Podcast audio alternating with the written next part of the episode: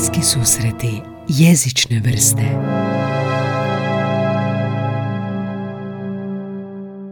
Dobar dan, dobrodošli natrag u bliske susrete i jezične vrste na ovu kišnu nedelju u 2024. godini u kojoj vam želim sve najbolje jezično i izvan jezično.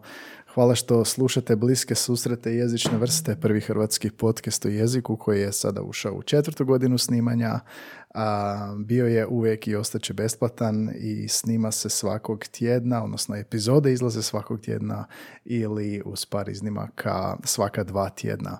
Dobrodošli nazad, drago mi je da nas u moru e, tisuća, milijuna drugih podcasta na svim jezicima slušate baš nas i to nas veseli. Hvala vam na tome, inače ako želite podržati ovaj rad, ako vam se sviđa kako radimo, postoji nekoliko načina, novčanih i nenovčanih. Novčani su naravno donacije putem portala portala buymeacoffee.com kosacrta bsjv.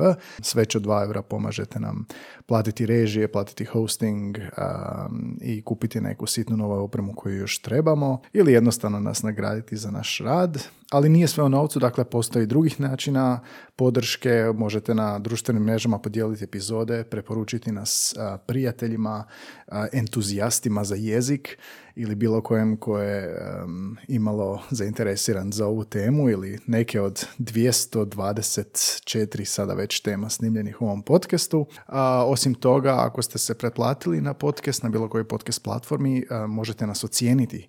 Tamo nam ocjena dosta pomaže da se podignemo na skali, na ljestvici, da vi dođemo do više ljudi organski, da se pokaže podcast sam po sebi više ljudi, jer tako funkcioniraju te platforme.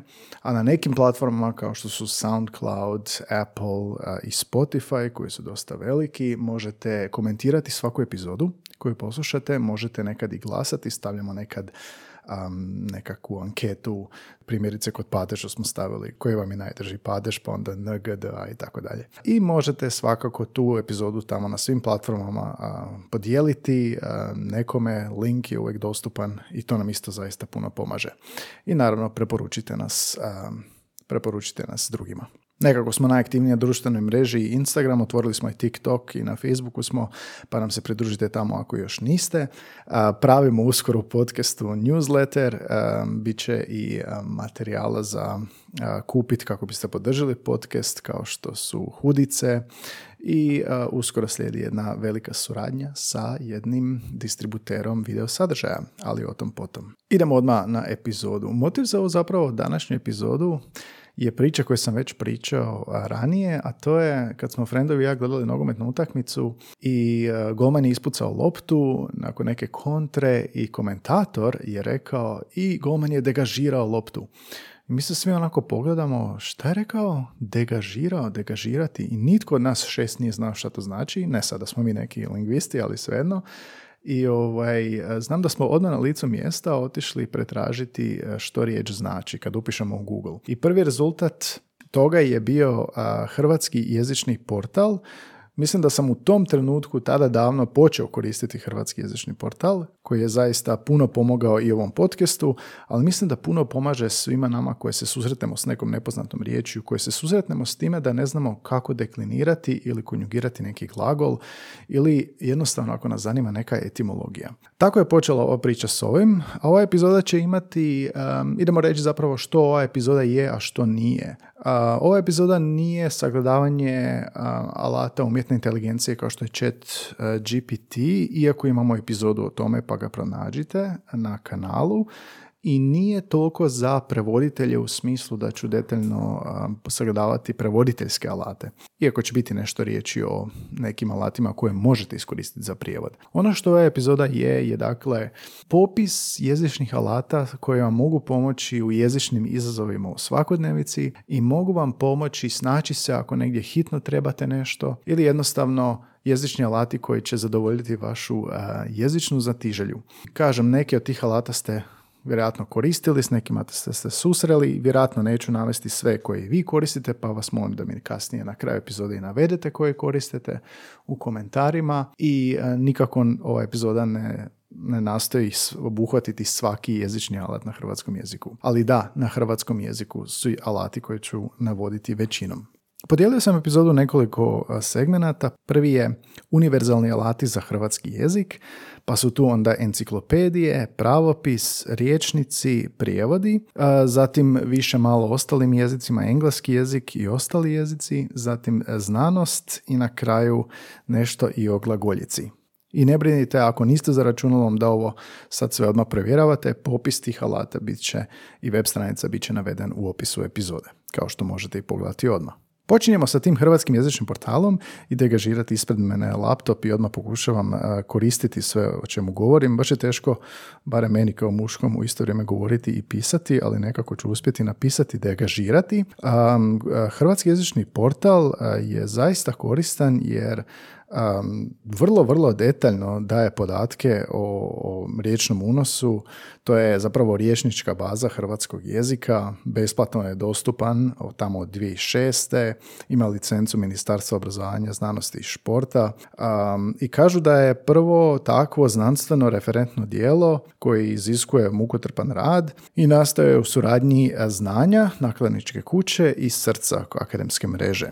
Kad upišete neku riječ, recimo glagol degažirati, vidite odmah u naslovu s kojim padežom se veže, koga što, pa vidite izvedene oblike, prezent, prvo lice, degažiram, pa prilog sadašnji, degažirajući, pa prošli, degažiravši, pridjev trpni i tako dalje, čak i glagolsku imenicu. I ono što je meni uvijek bilo korisno su prva opcija za biranje, to su izvedeni oblici gdje vidite infinity, gdje vidite present, gdje vidite futur, imperfect, aorist i tako dalje.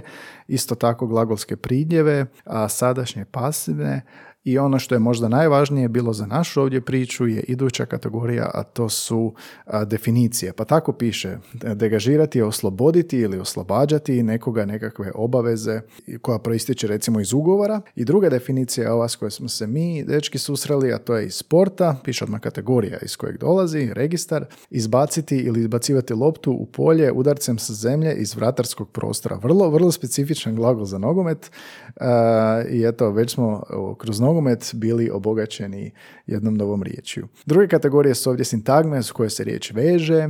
Često je ovo prazno, znači neće svaki termin imati unose za sve. Iduća kategorija je frazeologija, što se ovdje ne vidi sa degažirati, ili onomastika, iduća kategorija koja je proučavanje imena, pa ćemo upisati kasnije ime i vidjeti kako to funkcionira. jedna meni vrlo draga kategorija i zabavna je zadnja, a to je etimologija. I za ovaj termin degažirati piše degažman, koji morate kliknuti da biste vidjeli, pa je opet to knjiški e, izraz oslobođenje ili prekidanje nekakve obaveze i na dnu kad dođete do etimologije vidite da je porijeklo iz francuske dégagement, valjda, tako nekako. Um, kad upišete recimo kanta, da se malo maknemo od glagola, onda vidite frazeologiju za riječ kanta pa piše objesiti nekomu kantu, što nisam isto znao, što kampanjom recimo u novinama, to su klevete e, i slični načini uništavanja nečije reputacije i etimologija je kan, njemačka riječ. Korisno i zabavno ako ste e,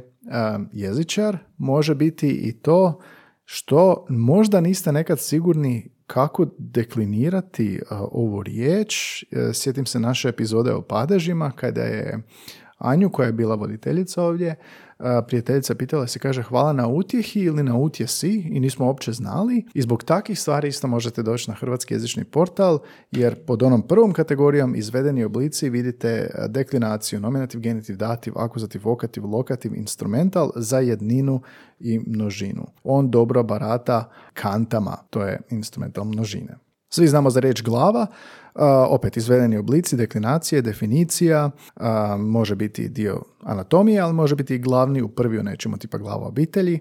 Sad pod sintagmom imamo bojeva glava, to je iz vojske, dio pušćenog nuklearnog zrna ili glava motora iz tehničkog vokabulara. Frazeologija je isto tu, bestraga mu glava, kao muha bez glave. A, mislim da ovo dosta korisno može biti i onima koji uče hrvatski jezik, a znamo da vas ima dosta. Onomastika, tu je uglavnom imena biloglav, glavač, metaforični nadimci po veličini, obliku ili držanju glave. I saznajemo etimološki da glava dolazi iz praslavenskog golva ili galva. Fora, Fora, koristan portal koji koristim gotovo svakodnevno. vjerovatno ćete nekad morati nešto provjeriti, tako da je više za provjeru nego možda za učenje, ali nikad ne znaš. Inače, Hrvatski jezični portal je zapravo dio Instituta za hrvatski jezik i jezikoslovlje, gdje kad odete na njihov web imate još nekoliko ovako korisnih baza ili manje korisnih, a jedna od tih je baza frazema hrvatskog jezika. Frazem znamo da je skupina riječi koja znači nešto drugo nego što bi riječi same značile da su individualno, pa je tako desna ruka koja znači ruka na desnoj strani tijela, ali u frazemu desna ruka to može biti neko ko je važan, neko ko je po magatelj, neko ko je oslonac i tako dalje. Imaju bazu frazema hrvatskog jezika, što znači da vi možete upisati riječ poput uh, džep i onda će vam izbaciti rezultate kao poznavati nekoga kao vlastiti džep ili izraz e, frazem ni u džep ni iz džepa ili opaliti nekoga po džepu. To je nešto sve što nama izvornim govornicima dolazi valjda prirodno, ali naletit ćete na neke frazeme koje niste nikad čuli, a koji su vam jako možda dobri i zabavni e, ili korisni i snimali smo epizodu o frazemima našim nesvakidašnjima, tako da ako tražite frazeme, ovo je baza za vas. E, jedna druga baza je kolokacijska baza hrvatskog jezika. Kolokacija je sintagma, odnosno koje riječi idu s kojim riječima, odnosno koji pridjev se veže recimo uz riječ odluka. Daću vam minutu da promislite. Naravno, dobra odluka, loša odluka, ali isto tako brzopleta odluka ili beskompromisna odluka ili časna odluka. Sve to čitam sa ekolokacijske baze hrvatskog jezika gdje sam opisao odluka, pa vidite tako i glagole i pridjeve i priloge i razne druge izraze koji se koriste s riječju odluka pa je tako donijeti odluku. To je nešto što pogotovo i prevoditelji i kogod se bavi stranim jezikom treba na njihovom jeziku, pa ako niste znali, eto, postoji kolokacijska baza na hrvatskom jeziku. Od ostalih baza tu su i metafore. Postoji baza metafora na hrvatskom jeziku, podijeljena naravno po abecedi, koja je isto na toj stranici Instituta za hrvatski jezik i jezikoslovlje, ali stranica je zapravo metanet.hr i to je zapravo repozitorij metafora hrvatskog jezika može se besplatno pristupiti, može se citirati, iako ovdje dosta se zapravo fokusira nekakav lingvistički rad, vi možete uh, pregled pretražiti metafore po abecedi, pa tako piše pod recimo radost je objekt koji se daruje, i kad otvorite, kad kliknete na tu metaforu imate detaljni opis o podatke o metafori pa saznajemo da je to metafora sreće na općoj razini, da su povezane metafore, emocija je objekt. Voditeljica projekta je inače Kristina Štrkalj-Depot, doktorica znanosti koja je znanstvena savjetnica u trajnom zvanju na Institutu za hrvatski jezik i jezikoslovlje. Ono što mi se činilo zaista korisnim, pogotovo za maturante, je matura.ihjj.hr, isto na popisu ovih alata hrvatskog jezika i jezikoslovlja, e, zato što je jako dobro napravljen web. Podijeljen je na kategorije gore, na izborniku se može birati pravopis, morfologija, sintaksa, leksik i za svaku od kategoriju imate detaljno, ali jako pregledno objašnjena najvažnija pravila jezika, odnosno, ne znam, u pravopisu kako pisati dž, ić, ić, velika i mala slova, jednačenje pozvučnosti, ispadanje glasova, i je, je, e i tako dalje. I kako scrollate, pokazujem vam koliko još minuta imate do kraja stranice. Za morfologiju imate isto tako detaljno objašnjeno sklonitba imenica, pridjevi, sklonitba pridjeva, brojevi, glagoli, u sintaksi, o, o enklitici, o dali, odnosno jeli, prijedložne dopune i veznici, leksik, popis raznih imenica na različite tvorbene inačice. A, I ono što je fora za maturante je onda kviz, piše pripremi se za državnu maturu, odaberi ispit, pa imate ispite iz tih kategorija pravopis, fonologija, morfologija, sintaksa, leksikologija, povijest jezika i tako dalje. Kviz je fora, pitam vam u kojem polju nema pravopisne greške, dakle 30 pitanja za pravopis, imate i timer koji vam meri vrijeme.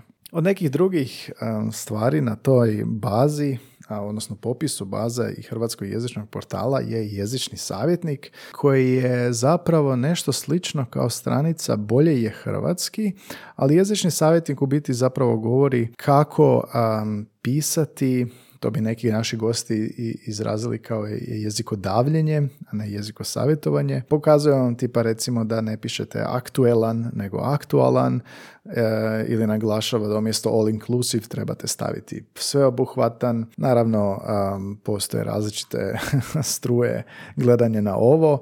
Bolje je hrvatski je stranica bolje HR gdje zapravo vam pokušavaju reći uh, ok, nemoj koristiti riječ top lista, nego stavi ljestvica ili drive-in nije drive-in, nego provozni kao oni za testiranje. I na dnu imaju vaši prijedlozi za mijenjanje riječi. Mijenjam stranu riječ za Hrvatsku i stavite ime i prezime, pa onda možete um, nešto napisati. Recimo da vidim ili imaju drive-through nemaju, ali imaju provozni, umjesto lockdown potpuno zatvaranje. I mislim da se ovo nije dosta drugo mijenjalo, vidim da isto stoji kao i 2020. kad sam gledao, ali s lijeve strane isto tako možete birati i um, riječi koje su unesene i onda ćete vidjeti da je masa tih riječi zapravo tuđica, pa je zato i razvijeno bolje je hrvatski, a vama ostavim na procjenu je li to zapravo bolje ili samo raznovrsnije. Clipboard, ono kad kopirate sa copy-paste postane negdje u bufferu, to je međuspremnik ili privremena memorija. Fora ako ništa drugo. Recimo za clipboard piše, kad otvorite taj pojam, da je clipboard engleska složenica koja se sastoji od glagola clip, a što znači stisnuti, pričvrstiti, prikačiti, imenice board koja znači ploča, Uh, clipboard u računalnom nazivlju označava memoriju u se podaci privremeno čuvaju prije kopiranja na drugo mjesto i sad kažu um, upotrebljava se u hrvatskom jeziku, ali u hrvatskom standardnom jeziku umjesto neprilagođene engleske riječi clipboard bolje je upotrijebiti hrvatske nazive međuspremnik ili privremena memorija, što je naravno dulje i teže za zapamtiti i možda zbunjujuće za većinu.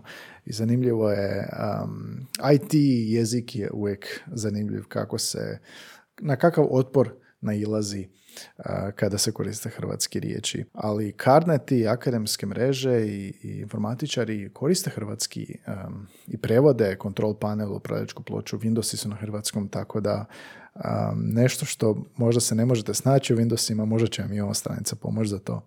Meni jedna od najkorisnijih stvari kod ovih baza hrvatskog jezičnog portala su nazivlje.hr i struna odnosno strukovno nazivlje.hr gdje zapravo možete pronaći strukovno nazivlje koje se sustavno prikuplja, stvara, obrađuje, možete naći istovrijednice prijevode, to je biti terminološka baza hrvatskog strukturnog nazivlja i to navode na stranici da je jedna od temeljnih zadaća Instituta za hrvatski jezik i jezikoslovlje. Imaju strukovno nazivlje iz raznih područja, anatomije, fiziologije, antropologije, matematike, muzikologije, arhitekture. Meni je koristilo zbog prijevoda, upisao sam recimo riječ assets, engleska riječ, pa onda dobijete i prijevoda imovina, imate definiciju, imate kontekst, imate isto značnice, znači što se još može upotrijebiti umjesto ove riječi kao sinonim ili isto vrijednice na engleskom, njemačkom, nekad na talijanskom, nekad na francuskom.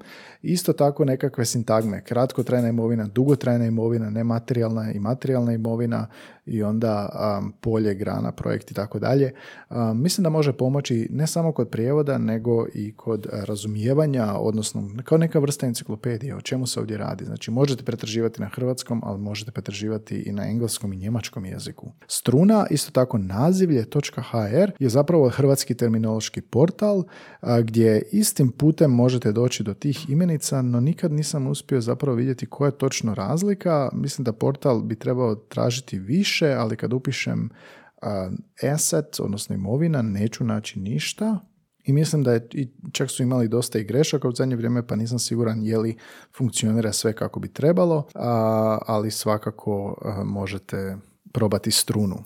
Evo, ovo su nekakvi univerzalni alati za hrvatski jezik, ne svi, nego ovi sa e, web stranica Instituta za hrvatski jezik i jezikoslovlje. Neki od njih korisni, neki od njih zabavni, neki od njih ćete koristiti jednom u životu, neki ćete pogledati s gađenjem, ali u svakom slučaju dobro je da tako imamo različite stvari za hrvatski jezik, pa onda svako može pronaći nešto što treba. Pogotovo ako želi, ne znam, poboljšati svoj hrvatski jezik. Iduća kategorija su enciklopedije. Navodim enciklopedije ovdje i to samo dvije, zato što sam ih koristio u podcastu i zato što sam ih koristio kad sam htio o nekoj temi znati naravno nešto više, a nisam znao.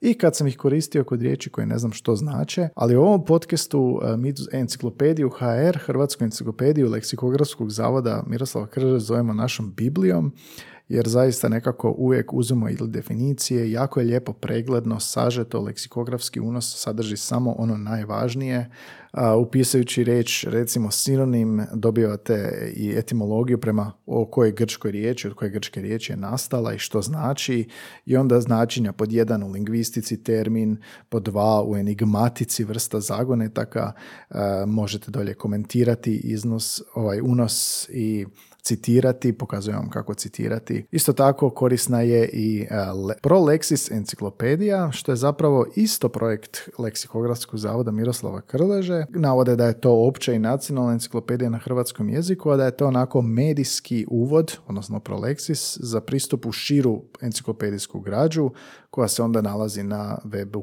instituta. Svima je dostupa besplatno i postoji negdje od 2009 u suradnji s Karnetom i e, Leksikografski zavod Miroslava Krže e, ima portal znanja koji sadrži još enciklopedija, pa tako postoji Hrvatska enciklopedija, tehnička, biografski leksikon, opći leksikon, tehnički leksikon, istarska enciklopedija, filmski leksikon, medicinski, zaista dosta su toga iznijeli iz prašnjavih knjiga s polica na web, što je vrlo korisno. Filmski leksikon mi je zapeo za oko, pa sam tražio svoj film, najdraži hit Michael Mannov Vrućina, ali nema poseban unos za film, ali ima za redatelja.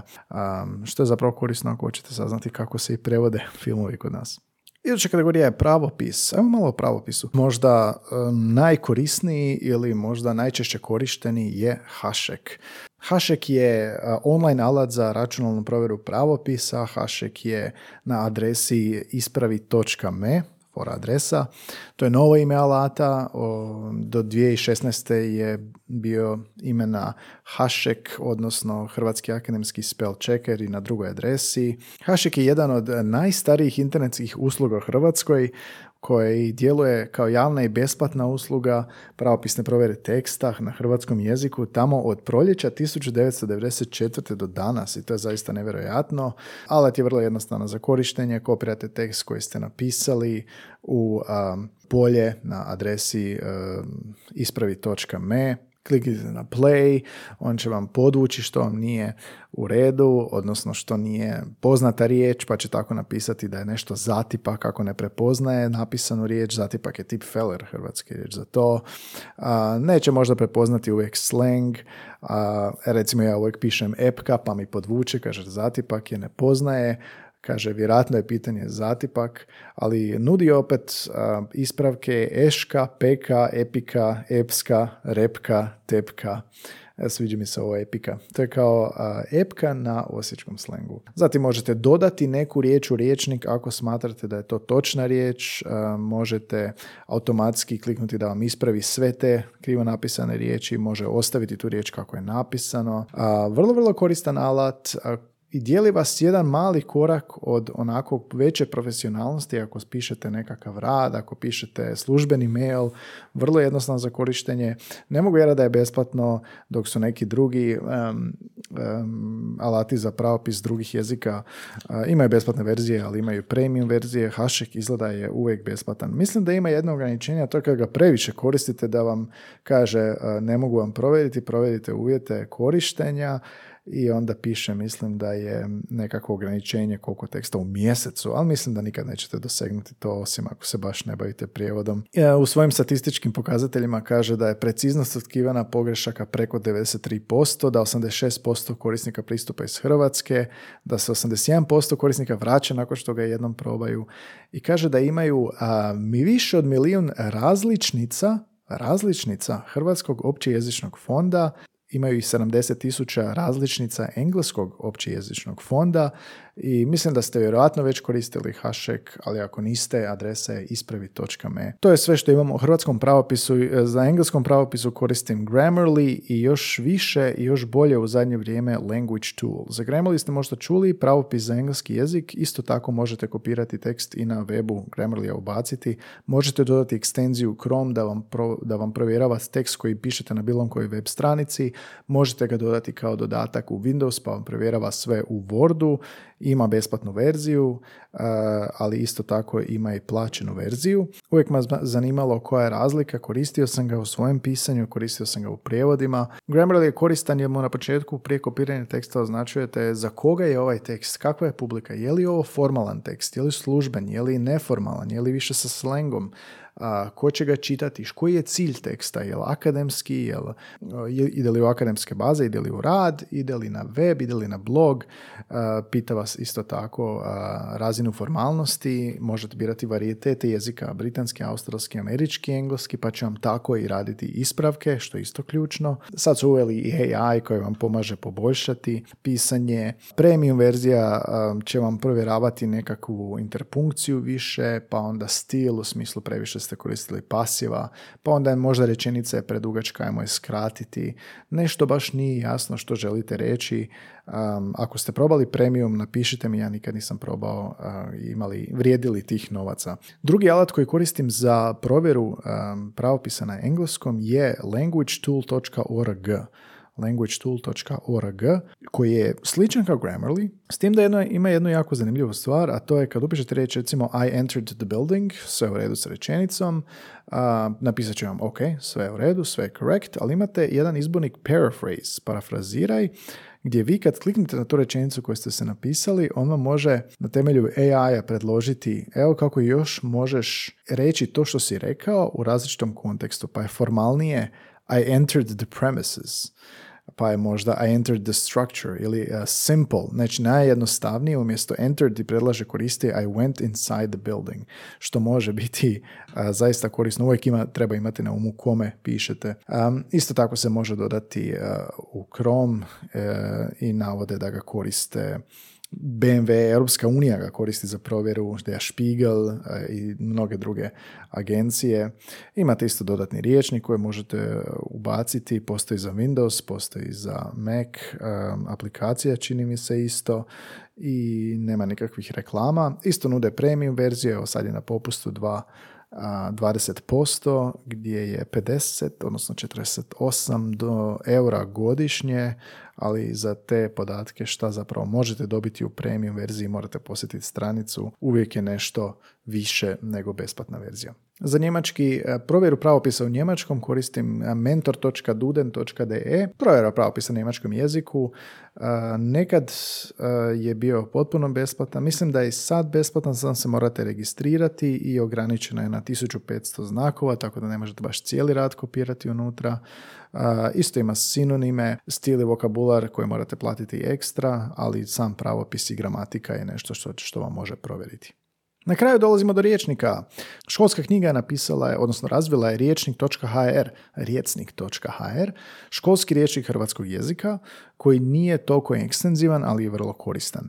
Ono što je meni puno zanimljivije su riječnik kajkavskog jezika, odnosno riječnik hrvatskog kajkavskog književnog jezika na adresi kajkavski.hr. Kad otvorite sve na kajkavskom, znači podnaslovi su iskanje, odnosno traženje o rečniku, rečnikopisci, knjige iz kterih se črepilo, težaki v ovemu poslu, sve, sve zaista na kajkavskom i možete naravno iskati, odnosno tražiti po abecedi. Pregledanje jednostavno za korištenje izgleda onako starinski, pa tako imate definicije, imate deklinacije glagola i sve, pa i čak i etimologiju. Voditeljica projekta je Željka Brlobaš, zajedno sa suradnicima, a riječnik hrvatskog kajkavskog književnog jezika je interni projekt Instituta opet za hrvatski jezik i jezikoslovlje. Istražuje se, kaže, blago kajkavskog hrvatskog književnog jezika, i to možemo jednu epizodu snimiti o tome, od polovice 16. do polovice 19. stoljeća. Među izvorima su povijesni riječnici kajkavskog, kao što su Habdelićev, Belostenčev riječnik, Sušnikov, Jambrešićev, Patačićev riječnik, anonimni jedan riječnik na latinskom nazivu i leksikografska građa, dakle, je ekstenzivna. što se tiče kajkavštine, postoji i kajkavski neslužbeni riječnik, kajkavskirijecnik.com koji radi društvo Kajkavijana, društvo za prikupljanje, čuvanje i promicanje hrvatske kajkavske baštine pod projektom Spoj se za kaj. isto pregledan riječnik koji e, je vjerojatno malo više i orijentiran i na moderni slang, ali isto tako sadrži i vrlo kratke objašnjenja za razliku od onog leksikografskog više riječnika, pa tako piše recimo da je beknuti reći nešto, berajt, spreman sam, znači vrlo jednostavno za pregled, za korištenje jedna riječ definicija za drugu riječ. Kajkavijana, dakle. U epizodi o narečima spomenuli smo riječnik koji su napravili učenici osnovne škole Turnić u Rijeci napravili su čakavski riječnik u nastajanju i to je riječnik koji mogu roditelji, djeca i svi zapravo gornici čakavštine poboljšavati, proširivati i piše ovdje da je ovoga potaknuti su potrebom da očuvaju čakavštinu u svojoj raznolikosti i bogatstvu, pa na adresama stranice škole Turnić u Rijeci možete pronaći i taj riječnik, vrlo zabavan. Ranije u ovom podcastu govorili smo i o neologizmu, neologizmima novo, stvorene riječi koje zamjenjuju neki pojam ili opisuju neki pojam.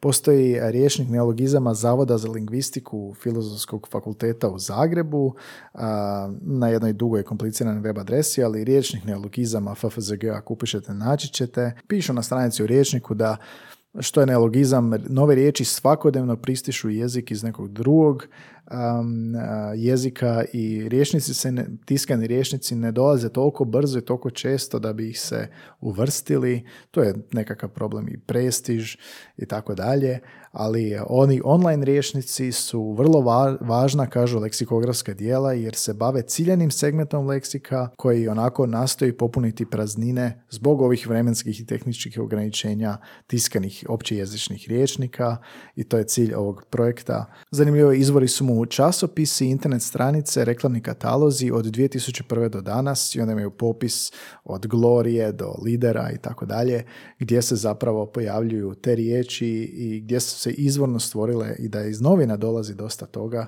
koje iz medija koje pišu u najnovijim događanjima u svijetu. I meni vrlo drag rječnik je e, rječnik žargona, žargonaut, koji je napravila gošća iz ovog podcasta Petra Matić i gostovala i govorila o žargonautu u ovom podcastu, pa možete pronaći više u toj epizodi.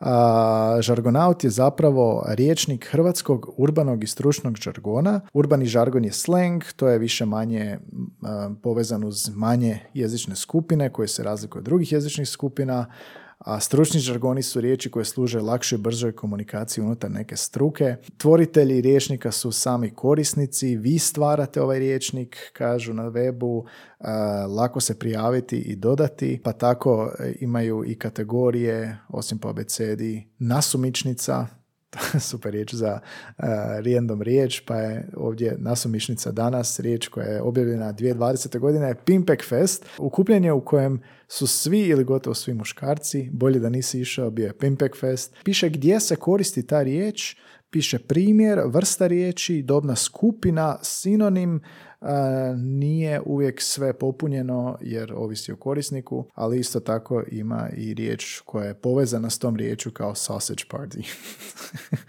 Sjajan mi je ovaj žargon. zanimljivo je zato što me Petra pitala u toj epizodi, znaš šta su dica na dalmatinsku? Ja kažem djeca. Kaže, pa je, da, ali što još su dica, što se vrlo češće zapravo i čuje. Pa kaže, dica ti je droga, naziv za polusintetsku psihodeličnu drogu. Unesen je naravno ovaj riječnik i s naznakom da se koriste tamo u splitskom području. E, tako da dosta ovdje riječi koje zapravo ne znamo, nismo nikad čuli, možemo se s njima susreti na ulici ako otputujemo u drugi kraj Hrvatske i žargonatvo može zaista pomoći razumjeti o čemu ovi ljudi govore. Pogotovo ako je slang, što ostali riječnici nemaju. Dakle, žargonaut.com iako sam rekao da neće biti posebno provoditeljskim alatima, istaknut ću neke stvari koje smatram zanimljivima i korisnima na popularno znanstven način. Svi ste čuli za Google Translate i koristili ste ga i možete misliti o njemu što god želite, ali strojni je prijevod, ali možda niste znali jednu korisnu stvar, a to je na aplikaciji na mobitelu Google Translate možete koristiti putem kamere. Recimo da putujete da ste na nekom, u nekoj stranoj zemlji i vi ne morate unositi tekst ovdje da bi shvatili recimo što nešto na japanskom gore piše, nego možete jednostavno otvoriti aplikaciju i dolje imate kamera i onda stisnete na kameru, uperete na taj tekst i on vam prevede na koji jezik hoćete možete birati ovdje. Evo recimo ako ja dođem na kutiju cigareta na kojoj piše ovaj duhanski proizvod šteti vašem zdravlju i stvara ovisnost, označen mi je hrvatski i engleski. Doslovno je sliku promijenio u This tobacco product harms your health and is addictive. Um, mislim da može biti korisno na putovanju i kada nemate zapravo tekst, nego imate neku sliku i morate shvatiti što se događa. Tako da Google Translate ima i tu mogućnost, siguran sam da i mnoge druge aplikacije imaju. Um, neki drugi stvari što koristim u prijevodu su, već sam nazivio nazivlje, već sam naveo nazivlje, struna, koristim englesko njemački riječnik dic.leo.org koji ima i španjolski, talijanski, druge riječnike. Jedna, jedna super korisna stvar je glozbe koji pretražuje različite baze, izvore za gdje se koristi riječ koju želite prevesti, uspoređuje se isto takvim drugim bazama. No, to, to treba koristiti s oprezom jer se može doći do toga da vam ponudi prijevod koji su korišteni u titlovima i onda niste sigurni koliko je stručan prijevod. Zato ga vole koristiti prevoditelji jer znaju koji od tih izvora su pouzdani, a koji ne. Online riječnika je pregrš na netu, uvijek su mi dobre jer imaju zvučnik pa možete čuti tu riječ, to je korisno kad učite neku stranu riječ, morate znati kako se ta riječ izgovara. Kliknite na zvučnik, ponovite si naglas sa sobom.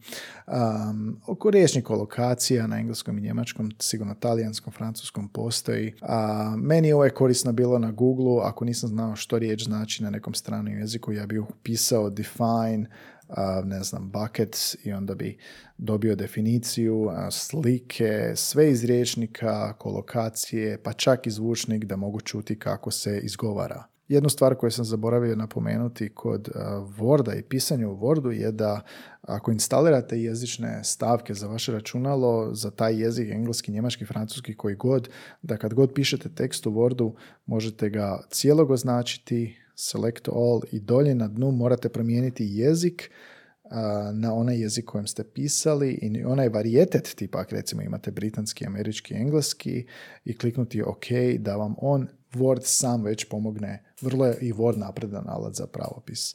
I za kraj jedan, jedno, nešto što će biti fora onima koji se tetoviraju, a to je projekt transliteracije glagoljice.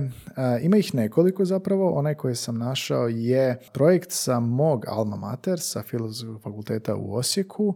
To je aplikacija, projekt Glagopedija, razvijen tamo negdje 2014. 2015. godine. Na vrhu ove stranice piše prevoditelj gdje upišete nekakvu riječ, recimo kanta, stalno danas ta kanta. Zatim vam ispod piše kako se kanta piše na glagoljici, kasnije su objašnjenja koja obla uglata i tako dalje. Imamo epizodu u glagoljici, by the way. Isto tako i na čirilici vam pokaže kako se piše kanta. Adresa je ffos.unius.hr, kosacrta projekti, kosacrta glagopedija, naravno teš, teško za naći, ali, ali kako sam i ja našao, napisao sam Google glagoljica prijevod i našao sam taj alat na popisu. Studenti Filozofskog fakulteta u Zagrebu su isto tako napravili mijenjanje pisma, pa možete i to pronaći na istoj stranici. Čak oni imaju i oblu, klinastu glagoljicu, glagolski misal i onda ćete vidjeti kako se piše, ali nemaju čirilicu dok ovaj projekt osječkih studenta to ima. To mi je zaista bilo fora. To je ono što sam našao i što ja koristim ili što mi je bilo zabavno i što me vodilo znati željom i što se pojavilo kroz prijašnje epizode. Sad me zanima koje vi alate jezične koristite, koje ja nisam uključio, koji su vama se pokazali korisnima, koji od ovih biste mogli i provjeriti i koristiti, koji vam zvuče potpuno bepotrebno i možda niste toliko u tome pa vas ne zanimaju. Pišite mi što ste koristili, jeste koristili Google Translate, što ste primijetili, jeste koristili pravopis, hašek, koje su tu nekakve zanimljivosti koje ste pronašli. Napišite u komentarima na Spotify i Apple ili nam se javite u Instagram gdje vidite da se epizoda objavila. Sve na našem webu linktr.ee kosacrta bliski susreti. Zanimaju nas uvijek vaše povratne informacije, vaš feedback i sve što imate za reći o ovom ovoj epizodi ili ovom podcastu. Idući tjedan dočekujem novu gošću, a do tada vas pozdravljam iz baze bliskih susreta jezične vrste. Čujemo se uskoro opet.